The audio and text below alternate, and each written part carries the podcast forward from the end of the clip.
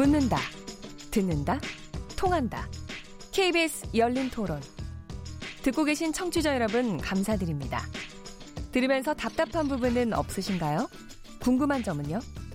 그렇다면 함께 토론에 참여하시죠. 유료 문자 9730을 이용하시면 됩니다. 단문은 50원, 장문은 100원의 정보 이용료가 있습니다. 스마트폰 어플리케이션 KBS 모바일 콩을 통해서도 무료로 참여하실 수 있습니다. KBS 열린 토론은 언제나 열려 있습니다. 듣고 계신 KBS 열린 토론은 매일 밤 1시에 재방송됩니다.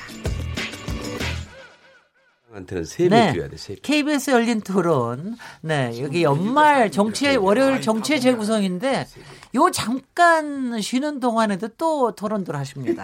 얼마나 정치의 재구성이 뜨거운지 아시겠죠? 여러분들 아시다시피 월요일 정치의 재구성은 영상으로도 생중계되고 있는데요. 사실은 이게 잠깐 쉬고 계실 때 한번 좀 비춰주셔야 돼. 그러면 그 아니, 사이에도?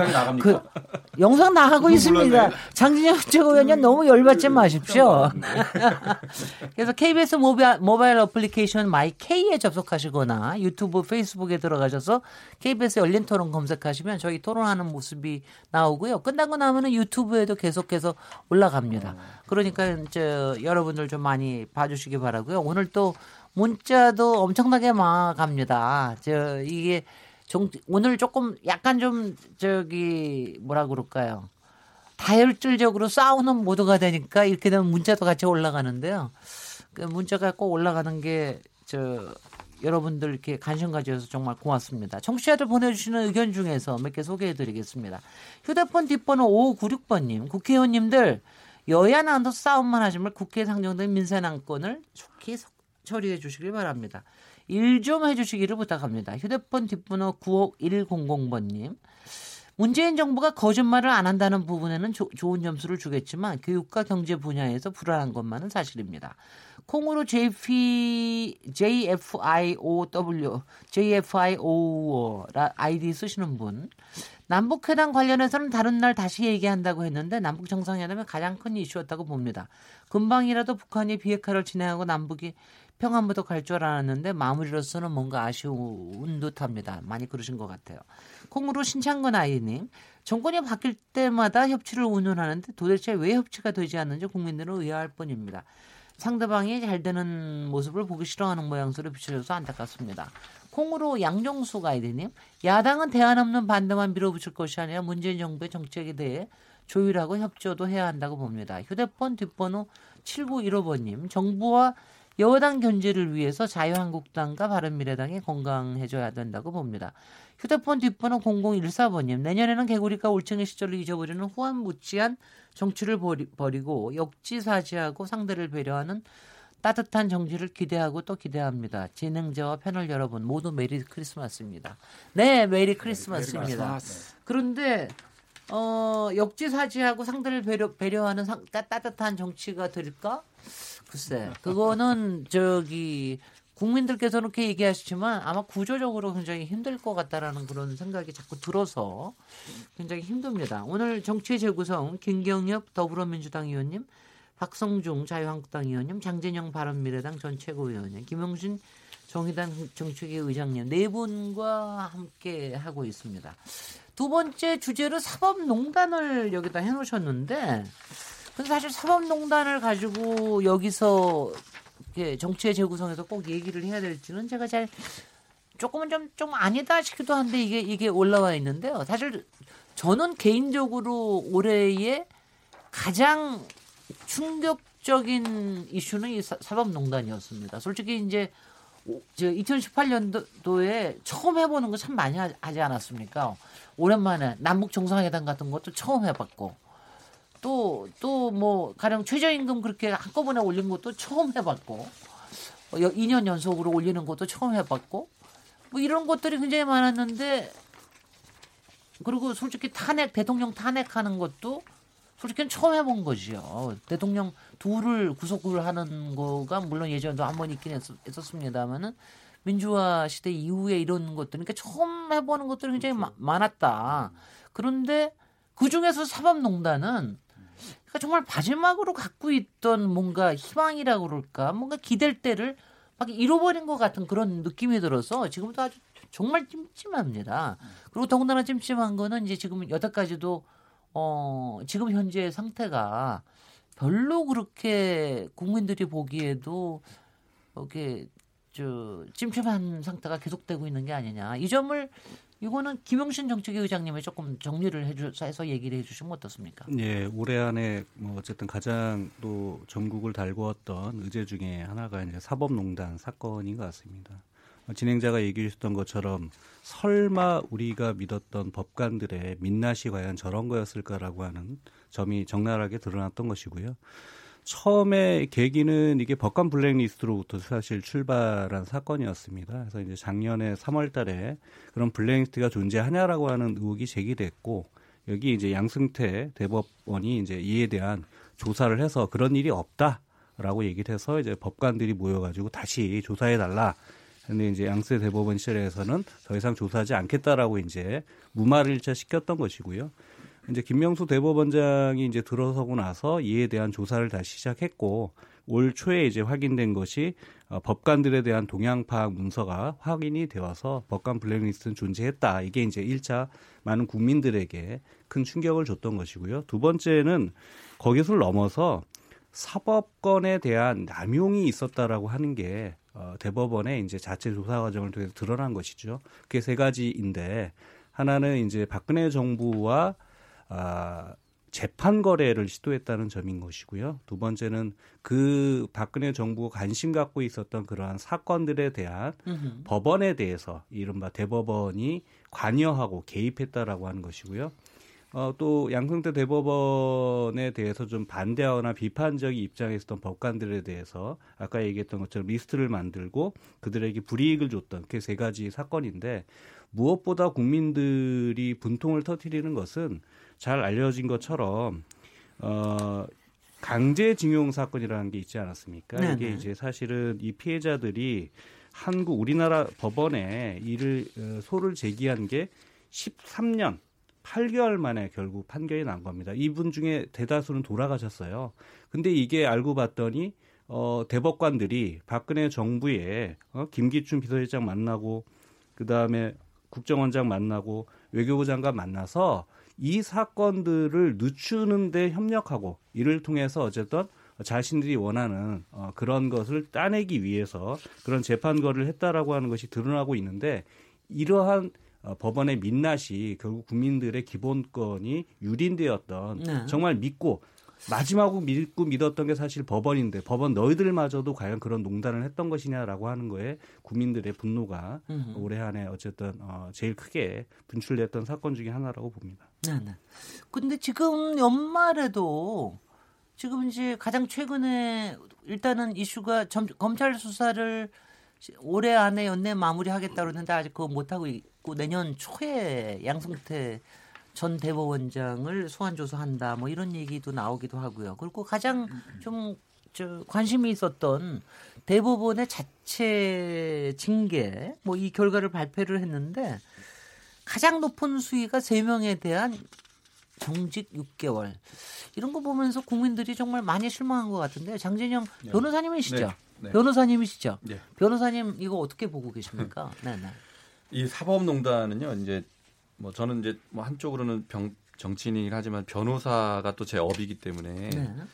그 변호사 입장에서 보면 업의 위기를 초래한 사건이다 이렇게 봅니다. 어, 의뢰인들을 만나 보면 재판에 대한 불신이 어마어마하게 높아졌습니다. 그리고 어, 그 전에는 그런 게 별로 없었는데 이제 어떻게 판사한테 뭔가 좀, 어, 뭘, 뭘 해야 되는 거 아니냐. 뭐 그런 걸 안 해서 안 하면 지는 거 아니냐. 뭐 이런 우려들이 엄청나게 늘어났습니다. 엄청나게. 그러니까 설득이 안 돼요. 네. 그, 혹시 당신, 당신이 능력이 없어서 그런 그렇죠. 거 아니냐. 뭐 이런 식으로 나오는. 어, 그런 걸 제가 만약에 아 그런 거는 저는 그런 걸 하는 해본 적도 없고 해서도 안 된다고 생각해서 이제 지키지만 어, 재판이라는 걸 다 이길 수가 없잖아요. 지면 의뢰인이 당신 그런 거 안 해서 이렇게 된 거 아니냐. 음. 이런 이제 항의를 받게 되는 그런 상황이죠. 그래서 이 변호사들이 이, 이거는 도대체 심판이 오염이 되면 변호사들은 어, 선수들을 뭐 선수들 대신 뛰든지 뭐 그래야 되는 플레이어 입장이잖아요. 근데 심판이 저렇게 돼 버리면 도대체 경기를 못 하게 되는 거죠. 네. 그래서 이제 굉장히 심각한 위기 상황이고요. 어, 또 그런 면도 있지만 또 이제 대법 원장을 비롯한 대법관들에 대한 구속영장이 청구되는 또 이런 사상 초유의 일이기도 하죠. 네. 어, 굉장히 불행한 일인데요. 근데 이제 지금 말씀하셨지만 이제 이런 뭐, 뭐 사상 초유의 일이 일어났는데 결, 겨우 정직 6개월. 이게 말이 되느냐 이제 이런 이제 국민 감정들이 있습니다. 그런데 현행법상 정직 1년이 뭐 가장 그 법원에서 할 수 있는 최고의 징계이고 그거보다 더 이제 중한 징계는 어 이게 헌법이 법관의 신분을 보장하고 있기 때문에 형사에서 어, 유죄 판결을 받는다든지 이런 식으로 이제 해결을 해야 됩니다. 아니면 이제 국회에서 탄핵을 한다든지 이렇게 풀어가야 되는 건데 이제 저는 이제 정직 6개월 법원의 징계 내용 결과도 뭐 굉장히 실망스럽긴 하지만 그보다 더 중요한 것은 사유입니다. 징계 사유. 징계 사유가 품위 손상으로 돼 있어요. 법관의 품위 손상.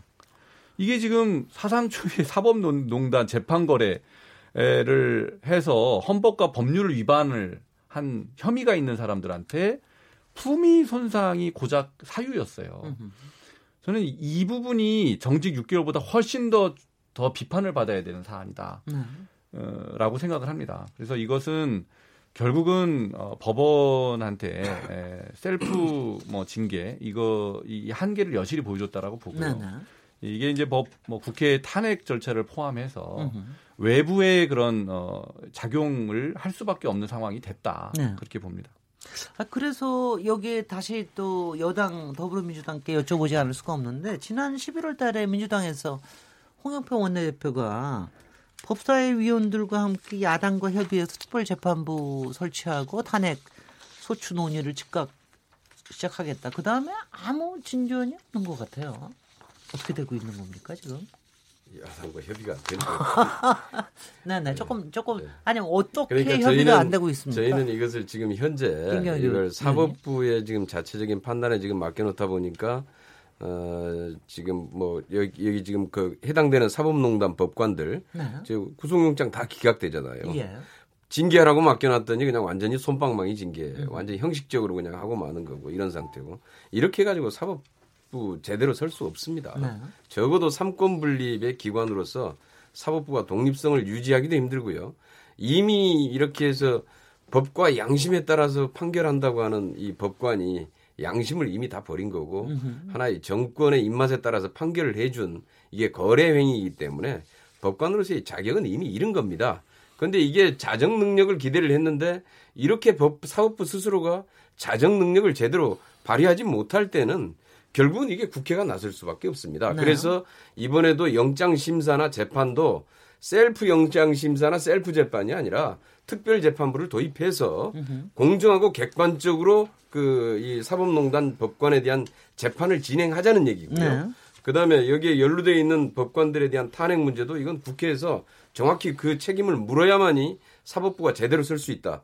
그래야지 삼권 분립 제대로 된다 이렇게 생각을 합니다. 근데 왜 이렇게 동력을 잃고 있는 겁니까? 전혀 자유한국당에서 전혀 협의에 응해 여기에다는 지금 자유한국당만 반대를 하는 게 아니라 바른미래당도 별로 여기에 대해서 지금 동의를? 안 하고 있죠. 지금 뭐. 탄핵 절차도 그렇고 특별재판부도 그렇고. 음, 그렇습니까? 좀- 네 네. 좀- 아니, 좀 아. 아니요. 예. 이제 권, 저 박성중 의원님께 듣고 나서 얘기하시죠. 네네. 아, 제가 박성중 그- 의원님. 예. 네네.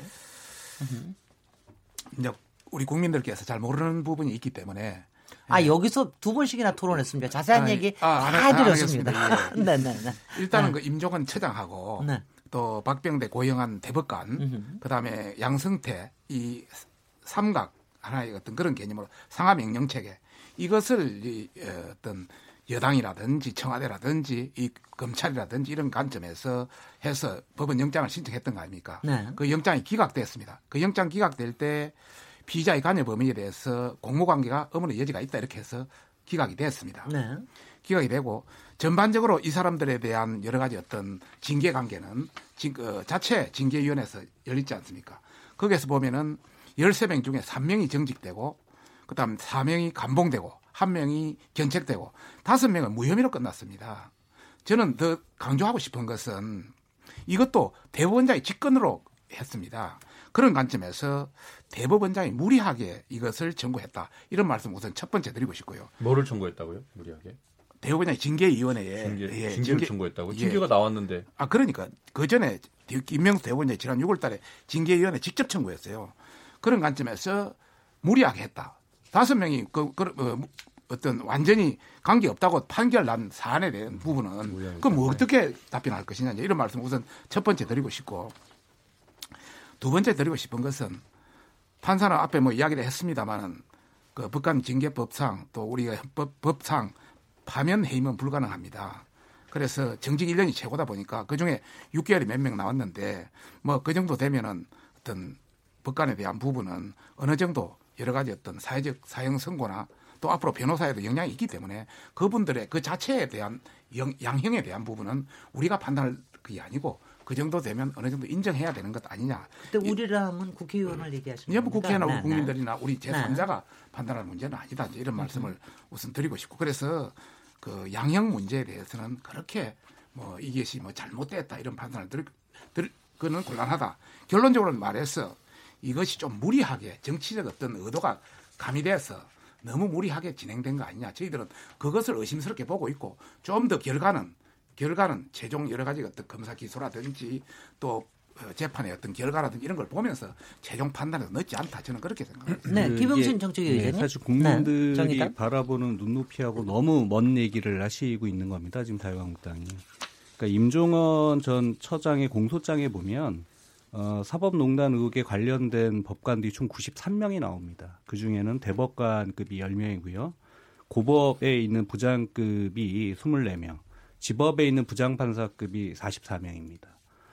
어, 이 중에 어, 겨우 13명을 대법원이 이제 징계유예 해부했는데 이것도 좀 사실관계를 짚어드리면 이제 올해 5월에 사법행정관 남용 특별조사단에서 죄가 성립되지 않는다는 단서 조항을 붙여요. 이들을 징계유예를 해부하면서. 그러니까 어, 이런 가이드라인을 정해서 이제 징계유예 해부합니다. 근데 이제 김명수 대법원장은 그렇게 표현하죠. 살을 도려내는 아픔을 감수하겠다. 엄정 조치해야 된다라고 얘기하는데 이를 비웃듯이 사실은 어, 고위 법관들이 징계위를 구성하고 있는 고위 법관들이 저는 조직적 반기를 든 거라고 생각합니다. 물론 아까 이제 자유한국당에서 얘기했던 것처럼 다섯 명이 무혐의가 아니고요. 그 중에 두 명은 불문 경고라고 합니다. 어, 그 징계를 할 수도 있지만 이번에는 불문에 넘어가겠다라고 이제 한 거고 나머지 세 명에 대해서 무혐의를 한 건데 이 솜방망이조차도 어쨌든 그런 과정에 의한 것이었다라고 하는 거고요. 이것은 아까 얘기했던 것처럼 무혐의 또는 불문은 같은 겁니다. 예. 예, 불문 경고입니다. 정확히는 무혐의가 같은 건 아니라. 아닙니다. 네. 특별재판부와 관련해서 저는 더욱더 이바, 이른바 이제 법원이 스스로의 셀프 개혁을 이뤄내지 못한다라고 하는. 점에서 네. 다시 한번 이제 특별재판부의 필요성들이 더욱더 커졌다 보고 있고요. 징계위조차도 예를 들면 원래는 이제 관여된 법관이 93명이나 되는데 가이드라인을 준 것에 대해서도 예를 들면 이런 정도의 손방망이 처벌이었다고 한다면 이제 남은 것은 네. 국회의 탄핵 절차밖에 없다라고 생각하는데 저는 이 대목에서는 네. 어, 김경희 후보님은 야당들과 협의가 안 돼 있다라고 하는데 어, 아직까지 저희가 제안받은 바가 없어서 네. 계속 제안하고 있습니다. 네. 빨리 최소한 지금 3개 정당은 법관 탄핵을 하자는 입장입니다. 정확히 당론으로. 네. 그래서 민주당과 어, 민주평화당과 평화당. 정의당은 네. 법관 탄핵을 하자는 게 공식 당론이고요. 네. 이미 대상자까지 자체적으로 다 추린 게 언론에 공표가 돼 있는 바이고요. 음흠. 바른정당은 지금 법관 바른미래당. 탄핵에 아 바른미래당은 법관 탄핵에 대해서는 좀 소극적이거나 네. 또는 이렇게 에, 부정적인 의견도 있지만 이미 개별적으로 한 여섯 분 정도는 법관 탄핵에 동의한다라고 의견을 내신 분들도 계셔요. 네네. 그렇다고 한다면 이거는 사실 패스트 트랙도 필요 없습니다. 어, 3분의 1이 발의해서 음흠. 본회의에 보고할 때 네. 법사위에 회부하지 않는다는 결정만 하면 네. 회부 24시간하고 72시간 사이에 바로 표결에 들어가게 돼 있습니다. 네네. 그래서 물론 이렇게 되면 이제 헌재로 네. 탄핵 소추안이 넘어가게 될 것인데 이거에 대해서 저는 정부 여당 특히 민주당이 의지를 갖고 있다고 한다면 12월 넘기지 말고 하자 이게 정의당의 입장이고 네. 빨리 대상을 추려서 어, 탄핵 소추 절차에 들어가야 한다. 더 네. 이상 어, 법원의 자체 어, 개혁에 맡길 수 없는 상태에 이르는 것이다 이렇게 판단하고 있습니다. 12월 달이면 다음 주 월요일입니다. 자, 예, 이, 이 점에서는 김경호 해야죠. 위원님 아, 여기- 내부에서 여기서 저기 여기서 바로 협의해가지고 27일 날 본회의에 통과 한번 시킬까요? 네.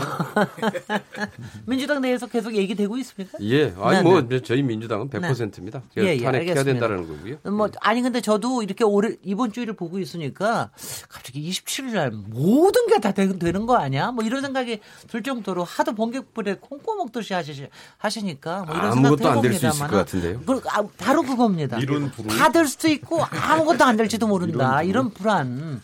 이렇게 우리를 미룬 부르에 이런 상황에 빠뜨리지 좀 않아주셨으면 좋겠는데 여기서 잠, 잠깐 쉬었다가 마지막 토론 세션 이어가도록 하겠습니다. 지금 여러분께서는 KBS 열린 토론 시민 김진애와 함께하고 계십니다. 토론. 듣기만 하면 답답하시죠? 유료 문자 9730으로 문자 보내시면 토론에 참여하실 수 있습니다. 짧은 문자는 50원, 긴 문자는 100원의 정보 이용료가 있습니다. 스마트폰 어플리케이션 모바일 콩을 통해서도 무료로 참여하실 수 있습니다. KBS 열린 토론은 당신을 향해 언제나 열려 있습니다. 그래서 유치원 3법 얘기해봤자 알겠습니다. 죄송합니다. KBS 열린 토론 우리 또 잠시 쉬는 동안에 굉장히 여러 가지 얘기를 했는데요. KBS 열린 토론장 청취자분들께 어, 보내주신 문자부터 먼저 소개해드리겠습니다. 휴대폰 뒷번호 7505번님. 되더라도 현재 대한민국은 보수 언론과 대기업의 경제 논리로 인해 버- 정부가 아무리 방향성을 제시해도 그 방향으로 나아가기 힘든 구조라고 생각합니다. 정부가 고군분투하는 게 안타깝게 보입니다. 여야 모두 민생 경제를 위해 협치해 주세요. 서민들은 살기가 너무 힘듭니다. 휴대폰 뒷번호 3721번님, 국민들이 더불어민주당을 그렇게 지지했는데 계속 자유한국당 핑계만 대는 모습은 적절하지 못하다고 생각합니다. 자유한국당은 여당이 야, 야당이니 그 역할이 정책에 대한 검증입니다. 민주당은 여, 여당으로서 포용과 전략이 필요한 시점 같습니다. 휴대폰 뒷번호 0763번님, 국정농단의 대통령은 구속인데 사법농단의 주범은 누가 처벌합니까? 이번 사태를 보면서 사법부는 과연 신의 영역인가 하는 생각이 들더군요. 여러분들 의견 감사드리고요. 제가 아까 저기 이 중간 쉬는 시간이 끝났는데도 제가 얘기를 하고 있던 게 뭐냐면 원래 세 번째 세션이요. 지금 국회에서 벌어지고 있는 현안, 아, 그러니까 유치원 3법과 공공기관 채용 비리 국정조사에 대한 이 얘기를 어, 토론 세션으로 주제로 이렇게 해놨는데요. 제가 보기에는 그걸 하는 것보다는 오늘 우리가 정치권의 재구성이고 올해의 정치와 또 내년의 정치를 또 전망해 보는 거기 때문에 어 솔직히 이제 각기 지금 당의 입장도 지금 처해 있는 상황도 굉장히 다르지 않습니까? 그래서 지금 각기 당에서 가지고 있는 지금 문제나 또 비전이나 뭐 이런 부분에 대해서 좀 얘기를 해주시고 또 거기에서 코멘트 하시고 역시 이런 거 얘기하면은 지금 자유한국당 얘기가 가장 크겠죠. 자유한국당이 지금 가장 이슈의 하- 저 중심부에 서 있으니까 내년 2월 달에 어, 당 대표 대표 전당 전당대회가 있을 테고 네네. 지금 자유 자유한국당에 지금 어떻게 돼가고 있습니까? 저희들이 한 6개월 전에는 당 지지도가 한 10%에서 15%그 예. 안에 박스권을 그리고 있습니다. 네. 지금은 한 25%에서 27% 정도에 상당히 조금 반등돼 있습니다. 뭐 이 전체적인 상황은 물론 뭐 여러 가지 요인들이 있습니다만은 저희들이 볼 때는 우선 당내 이제 그동안 개파 청산, 개파라든지 이런 관계가 국민들로부터 여러 가지 눈총을 많이 받았는데 그 부분이 상당히 좀 사라졌다는 거 하고 최근에 여러 가지 어떤 21인의 국회의원의 당협위원장을 배제하는 이런 어떤 조치, 이런 조치도 그 가미가 되고 또 일부에서는 어, 당으로 영입되는 부분도 일부 인사들도 있고 이런 부분이기 때문에 당이 어느 정도 상승세에 있지 않느냐 이제 이런 걸 생각하고 있고요. 두 번째는 그 우리 김병준 비대위원장이 들어와서 그동안 당의 어떤 비전과 철학 이런 부분에 대한 부분이 상당히 그 미약했다 이런 기 굉장히 많았는데 여러 가지 어떤 문재인 정부의 현 모든 것을 국가 개입해서 해결하는 그런 국가주의로 규정하고 저희들은 새로운 어떤 정치 경제 담론을 제시하는 그래서 아이노믹스 또 아이 팔리틱스에서 어, 어떤 여러 가지 어떤 국, 어, 국민에 대해서 네. 국가에 대해서 창의하고 주도하고 창조하고 혁신하는 그런 새로운 개념으로 나가자. 뭐 자세한 거는 설명드릴 수는 없습니다만 네, 네. 그런 다양한 그런 것을 해서 지금 어느 정도 올라가고 있다. 이제 이런 말씀을 드리고 싶고요. 네. 또 다른 한편으로서는 어, 어찌 보면은 그 여당의 어떤 지지율, 대통령의 지지율 하락이 저희들한테 어떤 어떤 정도 영향이 미친 거 아니냐. 그리고 음, 물론이죠. 100% 받아먹지 못하는 거 아니냐. 이런 지적도 있지 않습니까? 음. 지난 6개월 전에 한 5월 2주차인가 그때 여론조사할 때 대통령의 지지도가 한 76.3%였습니다. 지금 12월 4주차에 보면 46.5% 정도 되니까 한 네. 30% 빠졌습니다. 네. 여당의 지지도는 56.3%에서 지금 37.9%니까 거의 18% 빠졌습니다. 네. 저희 자유한국당은 16%에서 25.7%니까 한 9% 정도 올랐지. 그러니까 반 정도는 받아먹고 반 정도는 못 받아먹다. 네. 그 민주당의 여당의 지지도에 빠진 거에 반 정도는 받아먹었다. 이제 이런 차원. 다른 당은 뭐 이야기하지 않겠습니다만은 여하튼 저희 당은 어, 이런 그 전반적인 우리도 아직 약점도 있고 또 강화돼야 될 부분 또 여러 가지 어떤 어, 그런 부분이 있기 때문에 이런 부분을 좀 강화해서 네. 국민들한테 또 사랑받는 네. 또 우리도 어떤 대안을 제시하는 그런 정당으로서 거듭나겠다 이런 말씀을 드리고 싶습니다. 네. 바른미래당은 사실 요새 참 좌불 안석 아닙니까? 지금 지난번에 이학재 위원장 뭐저 탈당하셔서 지금 자유한국당 입당하고 난 다음에 더군다나 당의 분위기도 굉장히 힘들고요. 그럴 텐데 어떻게 보고 계십니까? 지금 보 보수의 통합에 대해서 굉장히 자유한국당에서는 굉장히 열심히 그림을 그려가는 것 같은데 어떻게 보고 계십니까? 이제 손학규 대표가 목숨을 걸고 단식을 하셔서 뭐 일단 오당 원내대표 간에 뭐 그래도 합의도 이루어지고 뭐 이제 그런 성과가 났는데 바로 곧 이어서 이학재 의원이 탈당을 해서 돌아가는 바람에 김이 다 빠졌죠 사실은 네. 굉장히 음 뭐 원망스럽기도 하지만 이제 또 한편 좀 다행스러운 것은 어, 탈당이 뒤이어서 일어날 것이다라는 뭐 그런 보도도 있고 했는데 이제 그러지는 않고 어, 탈당은 이제 이학재 의원이 돌아가는 선에서 일단은 일단락 되는 걸로 이렇게 보이는데요. 이학재 의원은 사실은 이제 지방선거 때부터 자기 지역구에서 자기는 돌아간다 이런 얘기를 많이 하고 다녀왔고 우리 당내에서도 굉장히 시끄러웠었거든요. 그래서 네. 이제 이분이 돌아간 거에 자체는 뭐 큰 이슈는 아닙니다만 어쨌든 국민들한테는 바른미래당의 존립 가능성에 대해서 굉장히 회, 회의를 가- 갖게 되는 계기가 됐다라는 점은 뭐 인정해야 될 것 같고요. 근데 이제 이 큰 흐름은 아마도 이제 유승민 대표 전 음흠. 대표가 어, 어떻게 하느냐의 문제일 텐데 저는 뭐 유승민 대표 저도 옆에서 이제 쭉 지켜봤는데 이분은 이런저런 평가가 있긴 하지만 가장 그래도 어, 확실한 것은 명분을 굉장히 중시하는 분이다 정치인이다 이, 이 점에 대해서는 뭐 별로 이론이 없는 것 같아요. 예. 근데 이분이 자유한국당으로 돌아갈 수 있는 그런 명분은 지금 전혀 없습니다. 음흠. 자유한국당은 오히려 지금 도로 침박당이 됐다라는 평가가 나오고 있기 때문에 어뭐 혁신 자유한국당에 지금 뭐 우리 박 의원님 말씀하셨지만 이제 자- 자유한국당의 지지율이 좀 올라갔지 않습니까? 그런데 그것이 뭐 자체 혁신의 결과라기보다는 민주당의 지지율이 이제 대폭 빠지는 것으로 인한 이제 반사 이익을 누리고 있다 이렇게 볼 수 있을 것 같은데 그래서 이제 그 빠진 게 중간에 어, 절반 이상이 붕 떠 있는 상태죠. 무당파가 지금 사실은 여론조사로는 2위를 달리고 있지 않습니까? 예.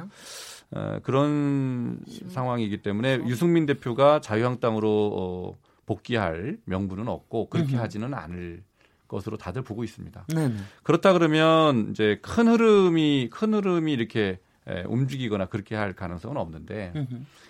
어, 지금 이제 제가 바, 자유, 바른미래당 소속으로서 어쨌든 국민들이 바른미래당의 미래에 대해서 바른미래당의 미래가 없다. 뭐 이런 얘기가 이제 나오는 나오게 된 굉장히 중요한 원인을 제가 아까도 계속 얘기한 바와 같이 민주당이 이 토대를 제공했다라고 이제 보는 거죠. 어, 그 자유한국당이 사실은 촛불 혁명의 결과로는 이 당은 없어져야 될 당이다. 이제 이 사명을 다했다라는 게 국민들의 판단이었는데 이 당을 부활시킨 것이 지난 지방선거에서 민주당의 판단이었고 어, 지금도 계속되고 있다. 그것은 결국은 민주당이 자유한국당이라는 당이 에, 양당 체제로 어, 주거니 받거니 해왔던 적대적 공생관계로 돌아가는 것을 민주당이 바라는 것 아니냐라는 그런 의심의 눈길이 많습니다. 알겠습니다. 그래서 이제 예, 그런 예. 원심력이 굉장히 강하게 작용되고 있는 것이고요. 네네. 어, 거기서 한 가지 질문 더 들어가면은요. 네. 지금 유승민 의원에 대해서는 그래도 뭐 여러 가지 얘기들이 있는데 안철수 변수는 어떻게 되느냐. 또 뭐 내년 4월 달에 어, 그 보궐선거도 있을 것 같고 그러는데 뭐 혹시 컴백하는 거 아니냐. 뭐 네. 이런 것들에 대해서는 어떻게 어떻게 보고 계십니까? 저도 뭐 그런 얘기가 있다고 그래요. 근데 뭐 정확하게 뭐 공식화된 건 아니고요. 네. 그냥 그냥 소문으로 떠돌고 있는 건데. 근데 제 개인적인 생각으로는 안철수 대표는 지금 복귀하실 타임은 아니다. 음흠. 타이밍은 아니다. 왜냐하면 그분이 장, 어, 장, 저 올해 그 뭐죠? 그 전당대회 당대표 출마도 그렇고요. 지방선거 출마도 그렇고 사실은 어, 당대표 출마도 안 하시는 게 더 적절했다라고 지금 와서는 그렇게 보거든요. 근데 성급하게 이제 다시 본인이 굉장히 성급했던 거죠. 어, 그런 시, 뭔가 좀 타이밍에 실수가 있었기 때문에 이번에 다시 돌아오실 때는 그 타이밍을 정말로 잘 보고 하시, 알겠습니다. 하시지 않으면. 본인도 다치고 당도 굉장히 큰 손실이 있을 수 있다. 그래서 그렇게 쉽게 결정을 하실 문제는 아니라고 저는 봅니다. 네네. 오늘은 자기 당 얘기만 하고 그때 남의 당 얘기에 대해서는 한마디도 안 하고 넘어갈지도 모르긴 하겠는데 다 들어보시고 나중에 한마디씩 예. 서로 해주시는 거로. 정의당은 올해 사실 노회찬 의원을 잃는 게 네. 큰큰 불행을 겪으셨는데 지금 어떻게 저 자당을 평가하고 계시고 어떤 그림이 그려지고 있는 겁니까? 예, 일단 그 뭐 올해 한 해 정의당의 저 노회찬 대표님 일을 포함해서 어려운 일이 있었습니다. 있었고요. 어, 많은 또 국민들이 또 정의당의 힘을 또 보태주시는 그런 과정도 있어서 어쨌든 어려움을 좀 잘 헤쳐나오는 그런 1년이었다라고 생각을 하고 있습니다. 어, 정의당이 좀 고민하고 있는 여러 문제는 어쨌든 이제 어, 얘기했던 것처럼 대한민국 정치를 바꾸는 데 있어서 정의당의 소명이 있다라고 생각하고 있고 그것이 어, 국민들의 민의를 제대로 대변하는 그런 선거제도 개혁을 어, 올해 좀 완수하고 싶었습니다. 그게 노회찬 대표의 마지막 유지이기도 하셨고 그래서 그것을 위해서 올해 마지막 노력을 다할 것이고 어, 올해 노력을 뒷받침해서 합의한 대로 내년 1월까지 선거제도 개혁에 모든 힘을 집중해 나가야 된다고 생각하고 있습니다. 어, 뭐 지지율은 저는 좀 뭐 얘기하셨던 것처럼 뭐 부침은 있을 수 있다라고 생각하고 있고 뭐 네. 대체적으로는 어쨌든 이제 여당이 좀 지지율이 좀 내려가고 있고 어, 제1야당이 지지율이 좀 올라가고 있고 뭐 정의당과 이제 바른정당은 좀 정체이거나 약간 소강 국면에 있다라고 보는데 어 올해 지방선거에서 그 정당 투표가 있었잖아요 광역별로 네. 그 지지율을 한번 환기해 보면 꼭 뭐 제가 봤을 때는 그 아직도 그 자유한국당이 충분히 올라갔다라고 얘기하기 좀 어려울 수도 있을 거예요. 뭐냐면 어 지방선거에서 민주당이 얻은 올라갔다 예. 아, 네네. 그러니까 예, 예. 그 민주당이 얻은 지지율이 한 51% 정도 됐었고요. 자유한국당이 얻었던 지지율이 한 28% 정도 됐습니다. 그러니까. 지금 이제 뭐 한 36대 한 18 정도 나오기 때문에 네. 저는 그렇게 이제 어쨌든 자유한국당을 어 아까 우리 장 변호사님이 얘기했던 것처럼 참패 쓴 선거임에도 불구하고 자유한국당의 이제 정당 지지율이 한 28%까지 어, 나올 수 있었던 거에는 여전히 보수가 갖고 있는 어 어쨌든 이제 국정농단에도 불구하고 여전히 강고한 지지 세력이 있는데 이 부분에 대해서 아직 대한민국이 그만큼 좀 더 개혁할 과제가 좀 더 멀고도 험난할 수 있겠다 이런 생각을 다시 한번 하게 되고요. 네. 내년도에는 특히 어쨌든 이제 총선을 앞두고 여러 이제 예측처럼 정계 개편도 예상되고 있지 않습니까? 사실 네네. 이제 보수의 통합 문제도 있을 것이고요. 그것이 뭐 어디서 얘기하는 것처럼 중도 통합이냐 보수 통합이냐 이런 것도 있을 것이고 또 한 축으로는 이른바 호남을 기반으로 하는 정치 세력들도 네. 그것이 이제 흡수냐 통합이냐 또는 뭐 영입이냐 이런 얘기에서 이제 여러 가지 정계 개편의 가능성도 있다고 보고 있습니다. 하지만 무엇보다 중요한 것은 어쨌든 이제 민주당과 자유한국당 그리고 정의당 이 기본 삼축은 기본으로 이제 갈 것이고 그 과정에서 이제 바른미래당이 어떤 역할을 할 것이고 민주평화당이 어떤 역할을 할 것인지가 또 한국 정치의 내년도에 또 중요한 어, 또 하나의 갈림길에 예, 예. 서 있을 것이다 이렇게 보고 있습니다. 네. 더불어민주당은 저 이해찬 대표 등장 이후에 상당히 일사불란 안정이 됐다 이렇게 얘기하는 평이 있는가 하면 또 너무 일사불란해져가지고 내부의 dynamic이 좀 줄어들었다. 뭐 그런가 하면은 또 되는 게 없다 도대체 되게 만드는 이 뚝심이 좀 없다 이런 평가를 듣는가 하면 하여튼 지, 지지율은 빠졌죠. 뭐 이런 부분들에서 자체 내부에서의 자체 평가를 어떻게 하고 계십니까? 일단 지금 전당대 이후에 네. 이해찬 당대표 체제가 지금 출범하고 나서 당이 전체적으로 안정돼 있고요. 큰 거 하나는 개파가 좀 사라졌습니다. 네. 그당 내부에서 예전에 이제 크던 개파 목소리가 지금은 전혀 나오질 않습니다. 그리고 의견이 물론 다른 목소리가 약간 있는데 그건 또 개파의 개파의 목소리가 아니라 음흠. 각각의 이제 각각의 다른 의견들의 목소리는 있습니다. 그리고 이제 당청 관계에 있어서 특히 이제 그 당의 주도성이 굉장히 높아졌습니다. 그래서 당정청 관계에도 실질적으로 준비하고 이걸 주도해 가고 그다음에 큰 틀을 짜는 데 있어서 당의 역할이 좀 상당히 커져 있고요.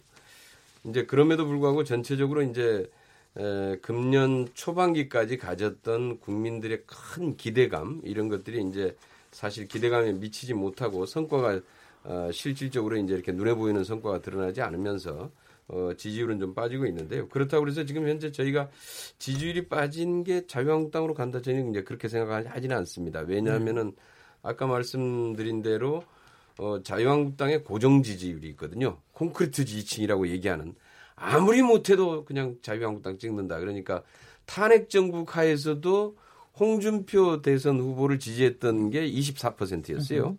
그리고 아까 지금 지방선거에서 28% 그러니까 24%에서 28%의 고정 지지층이 있는 거고요. 저는 이제 그 고정 지지층이 예전에는 무응답 상태, 좀 숨어 있는 상태에서 이제 의견들을 적극적으로 표출하기 시작했다. 이것은 좀 이제 하나의 좀 자유한국당의 지지층이 좀 예, 지지율이 늘어난 변화로 보고요. 그다음에 이제 저 실질적으로 이제 어, 큰 틀에서 보면 저희 당에서 빠진 지지율은 사실 거의 무응답층으로 어, 가고 있다 이렇게 좀 보여집니다. 왜냐하면 네네. 다른 당으로 이전하는 것은 그렇게 크게 보이질 않고요. 그 문제는 이제 아무튼 좀 좀 더 어, 당이 지금 이제 우리는 당 내부적으로 현대화 추진위원회 만들어서 어, 플랫폼 종당화하는 작업을 지금 추진하고 있습니다. 그래서 지난 지방선거 때에 한번 이렇게 크게 한번 실험을 했던 시스템 공천 부분을 네. 이제는 플랫폼 종당화해서 플랫폼 정당에서 실현하는 그래서 다음번 총선 공천은 완전한 고- 공정 경쟁의 룰그 플러- 플랫폼 하에서 어, 공정한 경선이 치러질 수 있도록 지금 시스템을 정비하는 작업에 네네. 지금 박차를 가하고 있습니다. 알겠습니다. 예. 지금 이제 각기의 정당에 대한 얘기를 좀 해주셨는데요. 이제 이제 조금 이제 거리를 약간 두시고 하여튼 내년은 굉장히 정치적으로 시끄러울 건 분명히 사실 아닙니까? 네. 9년에 이제 어 총선이 있으니까는요. 내년에 다- 당장 선거제도 개편 과- 과정에서도 굉장히 시끄러울 테고 또 그 그 결과에 따라서 어, 또 전개 구도도 꽤 많이 달라지고 그럴 것 같은데 내년에 크게 보는 정계 뭐 개편이 있을 것인가? 그 다음에는 만약 그런 게 있다라 그럴 것 같다면 내년에 큰 정치적인 변수가 어떤 것이 있을 것인가? 이 부분에서 좀 예측성으로 얘기를 해주시면 어떻습니까? 어디 뭐 요, 요번에는 좀 쉬운, 좀 조금 쉽게 얘기할 수 있는 김용신 정책의 의장님부터 얘기하시죠. 예, 네네. 어쨌든 내년도 되면 이제 아까 말씀드렸던 것처럼 이제 1, 2월 달에 선거제도 개혁을 이룰 수 있을 건지 이게 하나의 변수가 될 것이고요. 네, 어쨌든 자유한국당이 내년 2월에 이제 전당대회가 예정돼 있으니 그렇죠. 어, 전당대회의 제일 큰 이벤트죠. 어쨌든 결과에 따라 여러 이제 세력들 간의 관계 이런 게 좀 형성이 될 것이 그것이 또 이제 미치는 파급 효과가 이제 부- 있을 거라고 보고 있습니다. 네. 그리고 이제 4월 되면 이제 재보궐 선거가 지금 대략 한 두 곳에서 한 세 곳. 정도 어, 진행이 될 것인데 그 재보궐 선거를 과정에서 그리고 그 결과로 또 이제 1년을 앞두고 이러저러하게 좀 평가와 연대 연합이 있을 수 있겠다고 보고 있고요. 그렇게 되면 이제 아마도 4월 재보궐 선거가 끝난 시점부터 하반기에 어, 사회자님이 얘기하셨던 작은 것이든 큰 것이든 일정한 이제 정계 개편, 뭐 이렇게 소통합이든 중통합이든 대통합이든 이런 게 다양한 버전으로 있을 수 있다고 보고 있고요. 그것이 아까 제가 이제 말씀드렸던 어 이른바 보수 통합 또는 중도 통합의 한 영역에서 이루어진 일들이 하나 있을 것이고 아까 이제 민주평화당 의원분들이라든가 또는 이제 바른미래당 내 일부 의원들께서는 또 이제 호남을 기반으로 하는 정치 세력들이 계시기 때문에 또 이제 민주당과의 관계들이 어떻게 될 거냐라고 하는 부분에서의 또 정계 개편의 일부 흐름들이 뭐 어쨌든 있을 수 있는 가능성으로 좀 놓여 있다고 보고 그것이 총선을 앞두고 있는 시점에서 어, 그런 게 원활히 이루어진다고 한다면 이제 제3지대는 좀 현재 정의당을 제외하고는 상당히 위축될 것인데 원활히 되지 않는다고 한다면 또 그분들은 또 그분들 나름대로의 자구책으로서 또 총선을 돌파해야 될 테니 네. 그런 자구책으로 또 이제 뭐 모여서 뭔가를 이룰 수도 있는 그런 가능성까지 열려 있지 않을까 이렇게 보고 있습니다. 혹시 조금 저기 다음번 얘기해 주실 땐요 얘기를 좀 해주시면 어떨까요? 혹시 연동형 비례대표제가 지금 100% 연동형 어, 비례대표제가 혹시 시행이 되면 그게 사실 정, 정당을 좀 이렇게 정계 개편이라는 게 정당을 좀 더 이렇게 분할시키는 이런 기제로도 좀 작용할 수 있을 것인지 그 다당제라는 게 훨씬 더 강해질 것인지 뭐 이런 부분들도 같이 연결해서 네, 그러면 제가 주시죠. 말씀드릴까요? 장진영 예, 예. 최고위원님. 그러니까 지금 바른미래당. 예, 지금 사회자님 말씀이 그대로인데요. 연동형 비례대표제가 꼭 필요한 이유는 지금 이미 이제 어, 상당 부분 다당제가 지금 원내에서 구성돼 있습니다. 원내가 뭐 한석까지 다 합치면 뭐 일곱 당이. 되지만 그래도 이제 주요 정당으로는 다섯 개 정당이 어, 이미 활발하게 상당한 비중을 갖고 하고 있죠. 그러면 이제 다당제 기반은 이미 형성되어 있다. 그런데 이제 이게 지속 가능성을 유지하기 위해서는 그 토대가 제도적으로 마련돼야 되는데 그것이 이제 연동형 비례대표제다 이렇게 보는 겁니다. 그래서 연동형 비례대표제가 되면 글쎄요, 뭐 제일 큰 수혜자가 누굴까? 뭐 정의당이 될까? 아니면 친박이 될까? 친박당이 될까? 뭐 이제 이런 친박당이 나올 가능성이 있죠. 예, 뭐 네. 그렇게 예상하는 분들도 있더라고요. 어, 근데 그 유불리를 떠나서 어쨌든 어, 연동 비례대표가 되면은 이렇게 될 겁니다. 바른 미래당이 어, 에는 미래가 생기게 됩니다. 아, 그래서 민평당과 바른미래당이 원래 이제 한 당이었기 때문에 뭐 그렇게 어, 이렇게 통합을 해서 제3 정당으로서 세력을 구축하려는 그런 세력화가 활발하게 진행될 수 있다. 그리고 이제 지금 자한당이 자유한국당이 이제 친박당으로 그 친박 개파 쪽에서 당권을 잡을 경우에 음 지금 뭐 탄핵에 대해서 반성을 하라 이런 요구가 더 거세지고 거기에 반발하는 분들이 이제 이탈을 하게 되면 네. 그런 이제 제3지대에서 세력화하는데 합류하는 네. 그런 흐름이 만들어질 수 있는 겁니다. 네. 그런데 이제 반대로 연동형 비례대표제가 좌절될 경우에 저는 어 그런 이제 움직임들이 굉장히 힘을 잃고 양당 체제로 급속하게 재편되는 그런 흐름이 만들어지게 될 것이다라고. 봅니다. 네, 네. 박성률 최고위원님? 예. 아, 최고위원님 죄송합니다. 아닙니다. 네, 네. 막 올려드렸습니다. 네. 우선 저는 현 체제, 네. 현 선거구제를 그대로 두고 봤을 때 예상하고 방금 말씀하신 연동형 비례제가 도입됐을 때 예상을 두 가지로 나눠서 한번 말씀을 드려보고자 합니다. 네.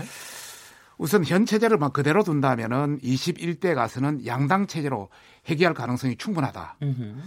지금 현재 국민 지지율이 양당으로 모이고 있지 않습니까? 상당히 모이고 있거든요. 전체적으로 보더라도. 아까 뭐 우리 김경엽 위원이 뭐그 뭐 그 민주당에 놓은 거는 전부 중간 무응답층에 가 있다는데 무응답층은 16%에서 18% 박스권을 그대로 두고 있습니다. 두고 상당히 그 지지율이 움직이고 있기 때문에 여하튼 그런 관점에서 양당 위주로 어떤 지지 계층이 움직이고 있다는 걸 말씀드리고 싶고 두 번째는 현재 그 다른 당 소수 당의 그 지- 지지 기반 그 어떤 여러 가지 계층이라든지 지역이라든지 이런 관계가 상당히 중첩되는 현상이 있다. 또 그 아울러서 제3당, 4당들이 어떤 기존 양당과 차별화된 정책을 제시하느냐 크게 정책 제시를 못하고 국민한테 어필, 어필하지 못하고 있기 때문에 결국 양당으로 될 지금 현재 체제라면 양당으로 될 가능성이 충분히 높다. 저는 또 그렇게 볼 수밖에 없다 이렇게 말씀드리고 싶고 네. 우리 당의 입장에서 본다면 보수 통합이 상당히 바람직한 입장 아니겠습니까? 그런 관점에서 본다면은 어, 우리 바미당이라든지 뭐 또 다른 당 관련해서 어떤 당대당 통합은 여러 가지 어떤 그 당의 DNA 그 어떤 여러 가지 국회의원이라든지 이런 DNA가 정치적 DNA가 상당히 다양한 층이 혼재되어 있기 때문에 네. 당대당 통합은 어려워도 어떤 개별 의원들의 어떤 그런 거는 충분히 있을 수 있다. 또 저희들 당에 녹화한 사람들도 추가로 있다 이런 말씀을 우선 드리고 싶고요. 이제 그 사실 저희들 입장에서는 가장 중요한 타픽은 내년 2월 달에 전당대회입니다. 네. 네, 전당대회를 전후해서 여러 가지 어떤 상황은 이벤트라든지 이런 거는 또 그 이후에 뭐 연말까지 일어날 수 있다. 내년 4월이 후내년 4월이 총선이기 때문에요. 네. 뭐 그런 가능성을 열어놓겠다 이런 말씀을 드리고 싶고요. 네. 두 번째 이제 100%그 연동형 비례대, 뭐 근역별 연동형 비례대인지 뭐 모르겠습니다만은 네. 저는 이런 말씀을 드리고 싶어요. 우리 내부에서도 뭐 이게 대해서 여러 가지 어떤 찬반 양론이 또 상당히 반대되는 양론들이 많습니다만은 충분히 논의가 많이 그 경론이 벌어졌습니다. 네. 우선 연동형 비례제는 대통령제에서 어느 나라도 없다. 대통령제는 대통령이 국민의 다수로 선택돼서 정권을 행사하고 알겠습니다. 행사하는데 의회에서 또 다시 한다는 것은 예. 이거는 문제가 있다. 네, 네. 연동형 비례제는 지금 이렇게 100%, 100% 연동형 비례제는 독일에 불과한 알겠습니다. 진짜 극소수 정리해 주십시오. 예, 그런 네. 제도기 때문에 네. 만약 이게 도입이 된다면 다당제는 지금 현재 바미당이라든지 정의당이라든지 기타 민평당이라든지 이런 어떤 어, 생존 어떤 조건을 필요 필수 조건을 알겠습니다. 구비해 주기 때문에 네. 상당히 변화 가능성은 더 많다. 네. 어, 이런 말씀 드리고 싶습니다. 김경희 의원님 또 지금 맨 마지막이라서 시간 또 얼마 없을 것 같은데 한시 저 1분 20초. 1분 20초. 네네. 항상 이렇게 짧게 끝내라고 그러시죠. 네네.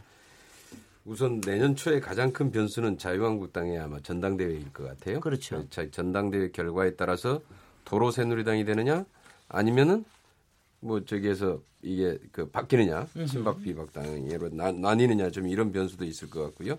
그다음에 아까 이 말씀하신 좀 통합의 변수도 하나 좀 존재할 수 있을 것 같고 그리고 이제 뭐 다른 당은 그렇게 큰 변수는 있어 보이지 않습니다.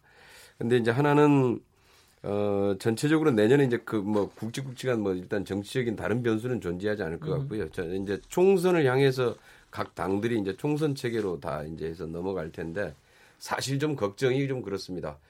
야, 이거 선거가 다가올수록 이 협치가 더 안 되는 거 아닙니까? 아하. 사실 그래서 내년에. 정말 더 힘들 것 같아요. 금년에도 이렇게 그 입법이 안 됐는데 거의 진짜 빈손 국회인데 이 내년에 가서 정말 어떻게 될까 이게 정말 뭐 하나라도 좀 협치해서 이게 뭐 통과시킬 수 있겠는가 사실 그게 굉장히 걱정입니다. 거기에다가 이번에도 보니까 저기 자유한국당 갖다가 그 여, 대여 투쟁의 미온적인 자는 또 당협위원장에서 또 제외시킨다고 기준까지 마- 갑자기 또 아이, 기준까지 마련을 해놔서 네. 이거 뭐 내년은 더욱더 이거 이, 이, 이 여야 간에 아주 이거 좀 협치는커녕 이거 이 전투가 아주 또 치열해지지 않을까라고는 알겠습니다. 걱정이 앞섭니다. 네, 이제 정리해야. 되고요. 이제 뭐 시간이 얼마 없어가지고요. 어, 오늘 2018년 정치의 재구성, 정치를 저기 뒤돌아보는 거 했는데요. 아무래도 저기 신년사는 저 내년 2019년 초로 미루어야 될 것 같고요. 어, 오늘 교수신문에서 최종적으로 뽑혔다는 세 개 중에 하나. 밀 운 불 우. 구름은 잔뜩 끼었으나 아직도 비는 내리지 않는다. 이게 꼭 나쁘게만 볼 게 아닌 게 한번 우르륵 쾅쾅 올지도 모릅니다. 그 시원한 소낙비를 기대하면서 올해를 가도록 하겠습니다. 오늘 어, 참석해 주신 김용신 정책위 의장님, 김경애 부의원님, 장진영 전 최고위원님, 박성중 의원님 감사드리고요. 저는 내일 7시 20분 다시 돌아오겠습니다. 감사합니다.